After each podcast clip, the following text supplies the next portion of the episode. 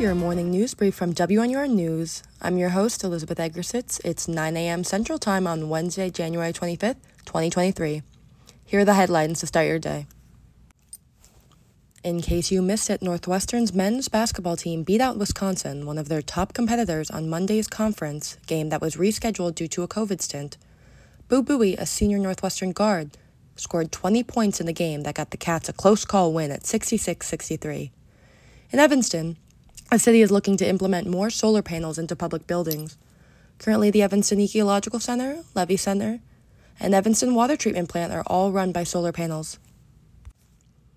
Looking into the city of Chicago and beyond, the Illinois Senate passed its version of the Protect Illinois Community Act earlier this month, banning assault weapons and high-capacity magazines from being manufactured or sold in the state. Illinois Governor J.B. Pritzker signed the legislation earlier this month and has continued to defend the sweeping ban.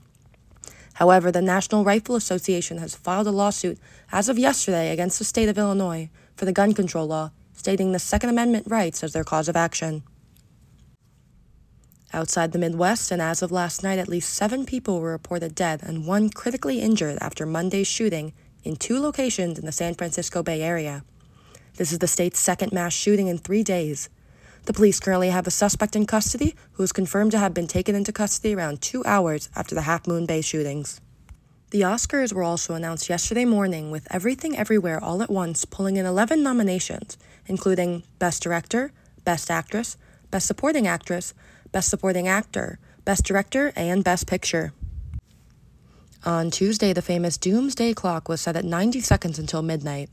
The Bulletin of Atomic Scientists created the clock in 1947, where midnight represents the moment that we have made Earth uninhabitable from humanity. From 2020 to 2022, the clock was set at 100 seconds. The clock is used to start discussions about the climate crisis, which is only worsened largely due to Russia's invasion of Ukraine. That's all for today's Daily Cat from Evanston, Illinois. I'm Elizabeth Eggersitz.